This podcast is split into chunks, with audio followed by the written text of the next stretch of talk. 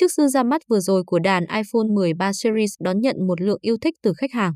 Điều này làm cho những người dùng iPhone những đời trước băn khoăn không biết nên nâng cấp điện thoại và nên nâng cấp dòng điện thoại nào. Với hai chiếc điện thoại là iPhone 12 và iPhone 13, dưới đây sẽ là bài so sánh iPhone 12 và 13 để có thể giúp dễ dàng chọn lựa chiếc điện thoại dành cho mình.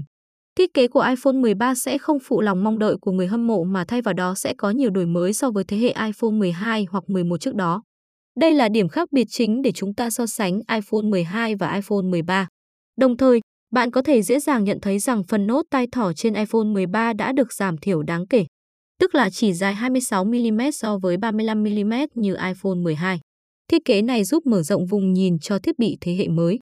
Cả iPhone 12 và 13 đều là những thiết bị mới nhất của Apple được ra mắt vào thời điểm mà mạng 5G đang bùng nổ.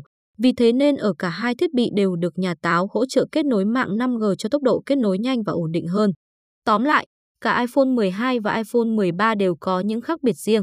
Qua bài so sánh iPhone 12 và 13 trên đây, DIGIPHONE hy vọng có thể giúp bạn có cái nhìn bao quát hơn về hai dòng máy này, cũng như là hỗ trợ bạn dễ dàng lựa chọn chiếc điện thoại dành cho bản thân.